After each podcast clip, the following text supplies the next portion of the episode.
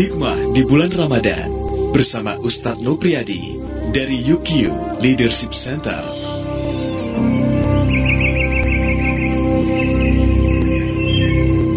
Assalamualaikum warahmatullahi wabarakatuh. Profesional muda yang dirahmati Allah. Coba kita melihat kembali kisah sukses manusia modern. Sukses orang-orang kaya di dunia.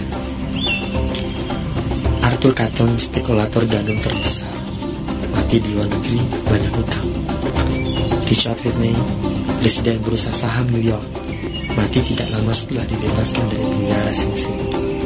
Albert Ford, anggota kabinet Presiden Amerika Serikat, dibebaskan dari penjara agar dapat mati di rumahnya. Z. Livermore, beruang terbesar di Wall Street, mati bunuh diri. Leon Fraser, Presiden Bank of International Settlements, mati bunuh diri. Ivar Kreuger, kepala monopoli terbesar di dunia, mati dalam keadaan bunuh diri.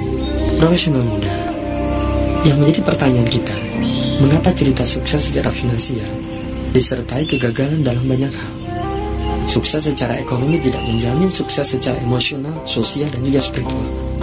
Bahkan terlalu sering terjadi, materi dan ketenaran yang diraih berakhir dengan penderitaan batin, rusaknya hubungan dengan orang-orang terdekat, dan juga kehampaan secara spiritual.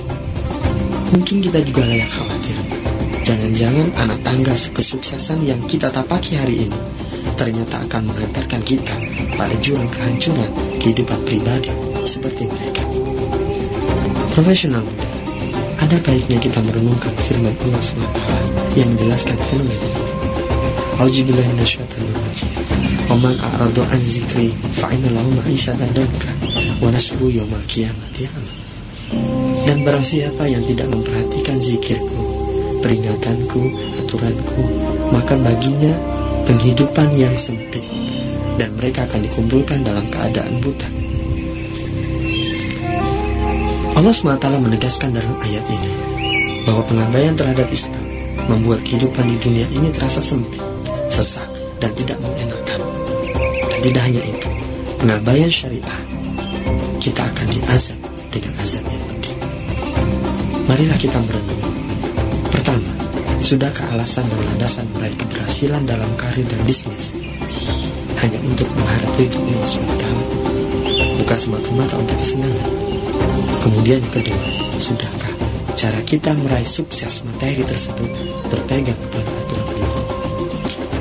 Profesional muda, marilah mulai hari ini kita perhatikan zikir Allah agar kesuksesan yang sedang dan akan diraih benar-benar barokah dan menjadi rahmat.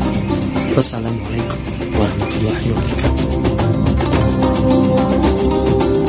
Hikmah di bulan Ramadan bersama Ustadz Nopriadi hasil kerjasama Trijaya FM Yogyakarta dan UQ Leadership Center.